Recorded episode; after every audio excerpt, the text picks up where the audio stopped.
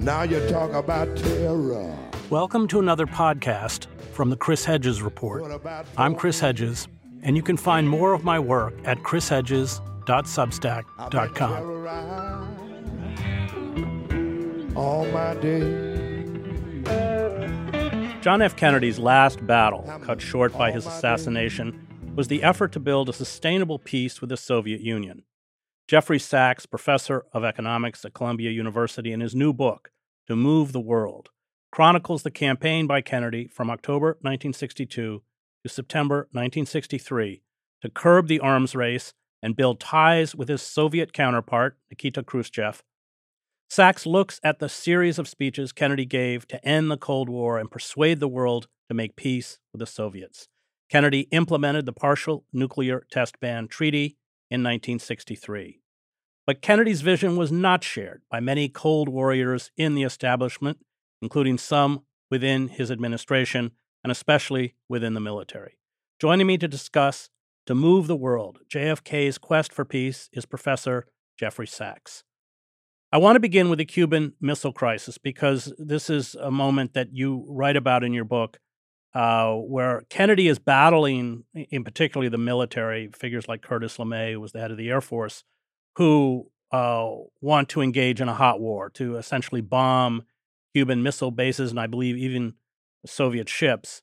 Uh, and and uh, and uh, this I think uh, kind of precipitated the change that came about within Kennedy. Let me say first what a pleasure it is to be with you and uh, how good it is to talk about uh, these issues on their 60th anniversary because they are completely alive today in the context of uh, the war in Ukraine as well, where uh, the US and Russia are in effect uh, at war. And uh, I'm afraid our leaders are not learning the lessons that Kennedy learned and espoused. I think uh, even before the Cuban Missile Crisis, it's worth saying that Kennedy came into office in January 1961 intent on peace, but found himself at the brink of nuclear annihilation uh, just a, a year and a half afterwards. And that was not only shocking, uh, but uh, rather a sign of how extraordinarily dangerous the world was and continues to be. So Kennedy came in in January 1961, not aiming for war, but aiming for negotiation and peace. And remember, in his inaugural address, he had the famous line let us never negotiate out of fear, but let us never fear to negotiate. And he knew the dynamics of how things can get out of hand. Uh, he understood that the world was dangerous and he was going to avoid it. And yet, the first year was a massive debacle because the CIA came to him and said, Mr. President, now you have to implement the invasion of Cuba. And he had uh, serious doubts about it, but like most presidents, and certainly most presidents in their first months, he kind of went along and said, okay, uh, uh, you can do it, but I'm not going to give air cover. And some flaky uh, set of decisions from the CIA and Kennedy had them go forward. And of course, the Bay of Pigs invasion of Cuba was uh, itself a debacle, a disaster. Uh, it led to a horrible interchange with Khrushchev, who wrote in a private channel to Kennedy, uh, stop this piracy of uh, people in your government. And Kennedy wrote back brazenly, no, it's not my government. This is uh, independent of the United States. And Khrushchev wrote back, in effect, don't lie to me like that, Mr. I, I President. Just, I want to stop you there because you write in the book about two times the Kennedy administration lied to the Soviets and how uh, destructive that was uh, to building relationships. Actually, the the first lie came when uh, the Soviet Union shot down a CIA spy plane, the U 2 spy plane with Gary Powers, just on the eve of what was supposed to be a summit between Eisenhower and Soviet uh, uh, Party Chairman Nikita Khrushchev. And uh, the CIA lies for a living. We know this. Uh, but it lied to the president of the United States also, saying Mr. President, don't worry. They can't shoot down the spy plane. It's too high. And if they do shoot down the spy plane, it's designed to disintegrate. And if it doesn't disintegrate anyway, the pilot is going to take his cyanide pill. There's no way anything uh, can happen to embarrass you. And of course, they shoot down the spy plane. They get the wreckage. They get the pilot alive, Gary Powers. They don't announce that. Uh, they say we have been spied upon uh, and uh, to plane without revealing those details.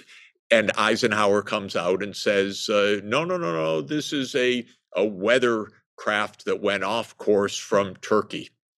And then the Soviets reveal we have the fuselage, we have the pilot uh, who has told us about his spy mission, direct, blatant lies. Then, soon after this, comes the direct, blatant lies of the Bay of Pigs it's dangerous. And this is the CIA, by the way, and it's the CIA till today, in my view.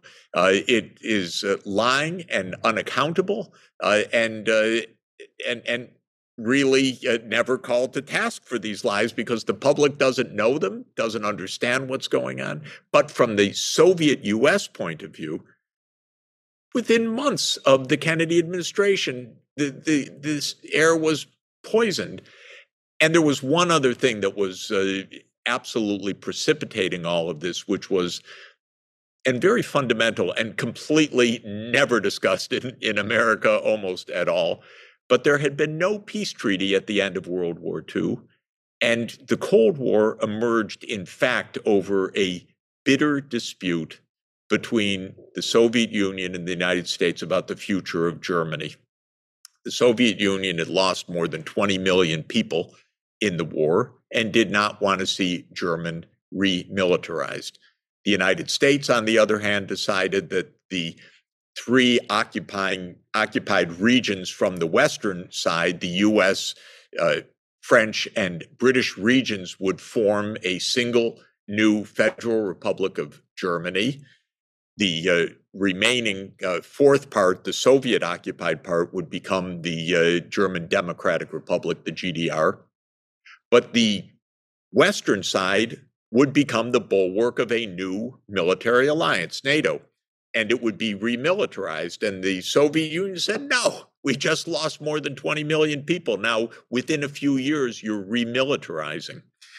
Well, of course, the United States never listened, never negotiated. And at the end of the 1950s, took another step. Eisenhower was flirting with the idea maybe we should just give our allies uh, control over nuclear weapons as well so we can uh, reduce uh, the U.S. Uh, troops uh, numbers in Europe. Uh, Eisenhower was very frugal. He was a fiscal conservative, and he wanted to bring troops home and use the nuclear shield. And so there was, at the end of the 1950s, lots of talk about nuclear sharing. And this was freaking out the Soviet Union also. And the United States doesn't know how to talk to anybody. There's no diplomacy. There are mortal enemies. There's no one to negotiate. And so the situation by the time Kennedy came in was completely fraught. Then came the Bay of Pigs. Then Khrushchev said, uh, okay, we need to teach Americans a bit of their uh, own uh, lessons. We'll put missiles in Cuba. And uh, Khrushchev had a quite remarkable exchange with Andrei Gromyko, his foreign minister. Gromyko said, No, what war? And Khrushchev said, No, not war, just basically teach these Americans about their arrogance. They have missiles in Turkey. We're going to put missiles in Cuba. Nothing about war. But of course, everything immediately spiraled out of control when the missile placements were discovered and the subterfuge uh, that uh, the Soviets uh, were using to place the missile systems in place. And it was like the subterfuge of the United States doing what it did on its side. Things get out of hand. And as soon as Kennedy saw uh, the U 2 spy plane over Cuba taking uh, these uh, pictures of missile sites, he convened a, a, an executive committee, ExComm, and uh, it was almost unanimous. Well, we got to shoot down these sites. Uh, we have to take them out before they can be deployed. Uh, and it was unanimous, essentially, uh, that there needed to be a, an immediate uh, war. And the Joint Chiefs were told to go off and plan the military campaign against Cuba. Would it be an air campaign? Would it just be to take out the sites? How many troops would be needed, and so forth? Kennedy interestingly, to make a very long story short, had uh, lunch by coincidence with Adlai Stevenson, the U.S. ambassador to the United Nations, on the first day of the Cuban Missile Crisis, when he Kennedy had seen the pictures, and and Adlai Stevenson said to uh, Kennedy, "Well, of course you need diplomacy to end this, and you know exchange uh, the missiles with the Turkish missiles." Kennedy was shocked because no other advisor had said anything about diplomacy. It was basically unanimous for a military approach, which, by the way, almost surely may be too strong, although I'm not sure it is, but most likely would have led to nuclear annihilation. Because our doctrine was that if we were attacked by a nuclear weapon, we would give a full, uh, full response. Uh, by the way, full meaning not only the Soviet Union, but Eastern and Central Europe, China, hundreds of millions of people killed. And now we learned afterwards uh, from the nuclear winter, maybe all of humanity perishing from starvation afterwards. But Stevenson laid the idea of maybe a negotiated settlement. Well, to make a long story short, as people know, Kennedy really uh, almost alone, though with this hint from Stevenson and then with his brother Robert uh, pushing and Ted Sorensen pushing and a few others pushing, turned the tide over a few days that don't do something precipitous let's try to figure out what's in Khrushchev's mind. And Kennedy came to realize because he had people like the uh, the, the, Air Force head uh, Curtis LeMay, who just wanted nuclear war, it seems, or first strike against the Soviet Union, uh, that he was surrounded by a lot of hotheads who could end the world. And he realized Khrushchev probably was as well. And the two of them came to realize we better tamp this down. And they did. And they agreed on a deal of this removal of missiles, both from Cuba and from Turkey. The big mistake Kennedy made, and I always think it's unfair to call it a mistake because he saved the world, so you get a lot of credit for that. But the mistake he made was insisting that the deal be secret so that it looked to the American people like he had simply faced down the Soviet Union and they had backed away because it wasn't known that the removal of the American missiles were part of an exchange. And that wasn't known for decades, actually. Well, just to come to the book. Let, let me, let me just stop you there because on, uh, right in the preface, and I didn't know this, you talk about once that machinery begins to be put in place, a human error can trigger uh, a, a, nuclear catastrophe. You you write one Alaska-based U.S. Air Force pilot had not gotten the message. This was not to uh, to send flights over Cuba. And after taking off to collect air samples to check on Soviet nuclear testing, the pilot had become disoriented and inadvertently flown his plane into Soviet airspace.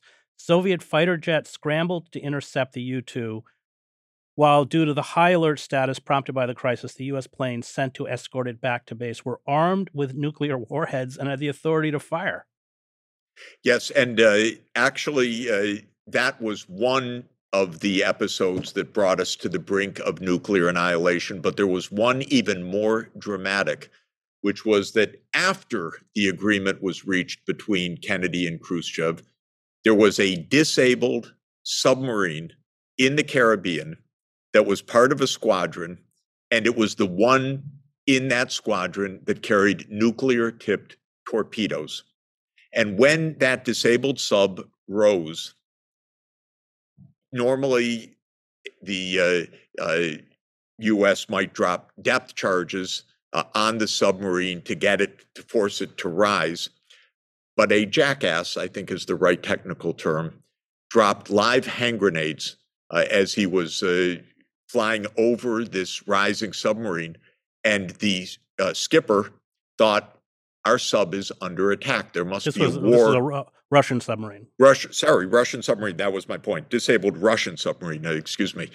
And uh, they thought they were under attack and that there must be a war at the surface. It was disabled and out of communication. And so the uh, the the, the uh, captain uh, of of the vessel ordered uh, that the nuclear tipped submarine be loaded into the torpedo bay, and that it be fired. And if it had been fired under U.S. nuclear doctrine, being attacked by a nuclear weapon, including a nuclear tipped torpedo, under U.S. doctrine would have launched that full scale response that would have destroyed humanity. And the order to fire was countermanded at the last moment by virtue of the fact that there happened to be a Soviet party official who was senior to the captain of the vessel who said, I don't think it's a good idea. We, we should rise uh, without firing. And they did. And uh, it turned out there wasn't a war on the surface and there wasn't a need to launch the torpedo. We came within a second of ending the world. And that was after the agreement had been reached between uh, the USSR and the United States. And Martin Sherwin, the late historian who now people know as uh, the person who wrote co-wrote the great book American Prometheus uh, on J. Robert Oppenheimer, wrote this story in his wonderful last uh, book before he passed away, Gambling with Armageddon, which is a history of the Cuban Missile Crisis. Absolutely phenomenal. As Well- is American Prometheus. And I- I- uh, yes, They're both great books. He wrote that with Kai Bird, of course. Uh, you can visit that submarine. I think it's in San Francisco. I, I did the Russian submarine is a museum. Uh, so Kennedy walks away from this horrified at how close the world came uh, to nuclear Armageddon, but he also walked away with a deep distrust of the military. Uh, and I want to talk about the decision to give this speech, which I had not read in full until I read it in your book and then went and listened to it. It it has to be one of the most courageous uh, acts by a politician. Uh, you know, you could argue perhaps since anything FDR did. Uh, it, it, it and it's it's utterly remarkable. And and what's frightening or disturbing is that I can't see any political figure giving a speech like that uh, again. Uh, so let's talk about how Kennedy changed and what he set out to do. And of course, it was all cut short by his assassination in November of 1963. I think uh, first it's fair to say that uh, being president of the United States is a tough job. Uh, and uh, it's impossible to do right in the early days and early years because you don't get it. And our security state in the United States, which was created by the National Security Act of 1947, which created a secret security state and a private army of the United States called the CIA, which is one half its function because it does intelligence and it does private warfare of the United States. And the whole apparatus is secret and largely out of control. And it is absolutely out of control by any public understanding or scrutiny or accountability or congressional oversight today as it was in the early 1960s.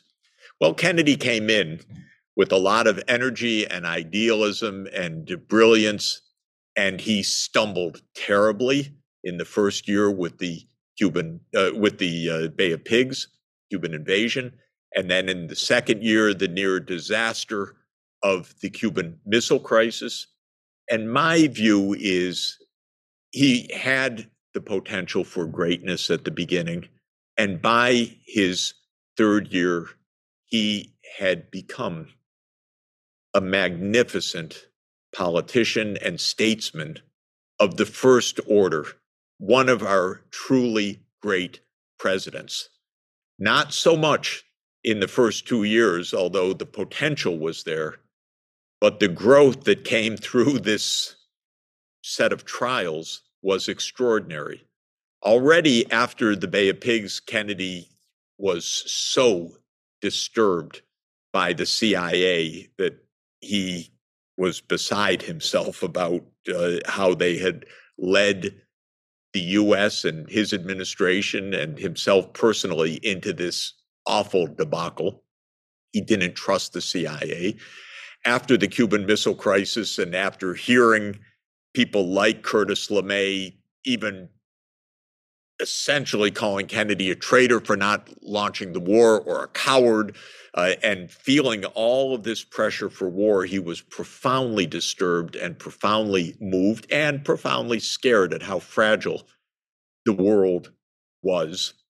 And he was determined to do something in 1963. And he let, made, let me just interject. He fired Dulles and he fired Bissell. So he actually took on the CIA establishment uh, and triggered deep animus. Uh, and I, I want you, as you go on, to talk about this speech. But one of the things I found fascinating from your book is how few people he informed about what, what it was he was about to say. And I, we have about nine minutes left, so I want to make sure we talk about the content of what he said. So Kennedy wanted to say to the American people, peace is possible even with the Soviet Union, even with the other side. And the whole content of the speech is they are human beings like we are. They want to live. They want to protect their children. They want to have a future. And this speech is unbelievable because it's the only foreign policy speech I know of anywhere where it is not telling the other side what to do, not making threats, not reveling in glory, not saying we are number one, not saying they are evil, but saying to the American people, we need to reconsider our own position. And remember, today we're told every day by the completely irresponsible, reckless, and ignorant mass media like the New York Times, I'm going to say, because it's terrible, and like the Washington Post and others, there's no one to talk to, there's no one to negotiate with over Ukraine. And in the Cold War in 1963, it was even more like that. The Cuban Missile Crisis had just occurred. Could you even imagine negotiating with the Soviet Union? And Kennedy's whole message is we can negotiate. They want the same things they too will abide by treaties as long as those treaties are also in their interest. And they can be relied upon to abide by treaties that are in their interest and also in our interest. There is a benefit of cooperation. This is rational. In fact, the pursuit of peace is the rational end of rational men, says President Kennedy. I, I just want to read a couple sections because it is an absolutely remarkable, and as you point out, through Sorensen beautifully uh, elegiac and and uh, you know just gorgeously written. But these are some of the things. Uh, just I want to read three short sections. I speak of peace. This is Kennedy as the necessary rational end of rational men. I realize that the pursuit of peace is not as dramatic as the pursuit of war, and frequently the words of the pursuer fall on deaf ears. But we have no more urgent task. And then he says, So let us not be blind to our differences, but let us also direct attention to our common interests and to the means by which those differences can be resolved. And if we cannot end now our differences, at least we can help make the world safe for diversity. For in the final analysis, our most basic common link is that we all inhabit this small planet. We all breathe the same air. We all cherish our children's future, and we are all mortal. And just to conclude, he asks, in the speech, What kind of peace do we seek? Not a Pax Americana enforced on the world by American weapons of war, not the peace of the grave or the security of the slave. I am talking about genuine peace, the kind of peace that makes life on earth worth living, the kind that enables men and nations to grow and to hope and to build a better life for their children, not merely peace for Americans, but peace for all men and women, not merely peace in our time, but peace for all time. I mean, this is incredible. It gives you goosebumps. Of course, I've, I've listened I don't know how many dozens or hundreds of times to the speech. I've made my family listen on so many occasions. Uh, but the words are thrilling. The words are mesmerizing in their beauty. And Ted Sorensen has a big hand in that as well. But, and in their ability to make change. And I think one of the things that Kennedy also says in here, which is incredible, uh, is uh, his advice on leadership. Uh, and I don't have exactly the words here, but to paraphrase, he says, uh, by defining our goal more clearly, by making it seem more manageable and less remote, we help all people to see it, to draw hope from it, and to move irresistibly toward it. So the goal of peace, if made to be manageable, practical, like a treaty to stop uh, atomic uh, testing uh, of uh, uh, of uh, stop atmospheric testing of nuclear weapons is a practical, manageable step, and people draw hope from it. So the speech was so riveting and powerful.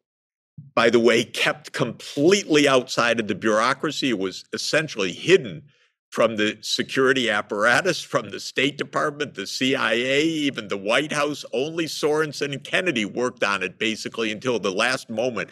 Then they said, I'm giving this. Uh, Kennedy said, I'm giving it. So it could not be vetoed by state or by the Defense Department or the National Security Council or anybody else. And he gave it. And what is amazing, absolutely amazing, is that Khrushchev heard it, was carried away summoned the U.S. envoy, Kennedy's envoy, to Moscow, Averell Harriman, and said, This is the finest speech by an American president since FDR. I want to make peace with your president. The words were so powerful. The motivation, the ideas were so powerful. Kennedy disseminated the speech through Pravda, Izvestia, online. Isn't that hilarious? Uh, Pravda, Pravda yeah, reprinted it. exactly, and uh, and broadcast the speech, and uh, and within a few weeks they had signed the agreement. Within a few weeks, absolutely an astounding achievement. Then then Kennedy, just to say he was also the grassroots politician. He was a he was a political guy to the core. He went out to campaign for it. And so he took his tour around the United States. The Joint Chiefs, oh well, we don't know. This is they come to testify in Congress and uh, try to knock down this agreement. And Kennedy carried the American public overwhelmingly and then won a decisive victory in the Senate 60 years ago, just now, for the ratification of this treaty. And this is uh, the time when we're talking is the time of the UN General Assembly. Kennedy went to tell the leaders what this meant in another completely magnificent address. And uh, he said, uh, This is not this is not the end of conflict, but it is a ray of hope piercing through the clouds. And he ends his address to the world leaders assembled in front of him in the chamber of the UN General Assembly. Kennedy, having brought peace, brought hope, and all the world leaders assembled in front of him. And he says to them that Archimedes is said to have told his friends, Give me a place to stand and I can move the world. Fellow leaders of the world, let us see if we can take our stand here in this place, in this time, to move the world towards peace. And you just can't get better than that. The idealism, the hope, the practicality, and Kennedy infused the whole world with it. And then they killed him. And we've lost and it. We've lost it. And and they killed him because I'm personally convinced after having studied this in depth for decades now, and now we have the report completely debunking the Warren Commission with the magic bullet being no magic bullet at all, but a bullet that the Secret Service pulled out of the back of Kennedy's seat and put on the stretcher, debunking the entire forensic basis of the Warren Commission. I'm pretty convinced that it was uh, rogue elements within the U.S. government itself well, Allen Dulles. Allen Dulles. can't CIA. get more evil. Can't get We more evil than that. Exactly. It, we don't know exactly who, but this was a conspiracy, and it was a conspiracy against peace. And you know, it's uh, our security state is in full force. Our president, in my view, is not in control. And in any event, has been a hardliner and a cold warrior, whatever you want to call it, uh, well past the Cold War. Uh, these neocons don't understand peace. They don't understand negotiation. They don't understand diplomacy. They don't understand the nuclear threat.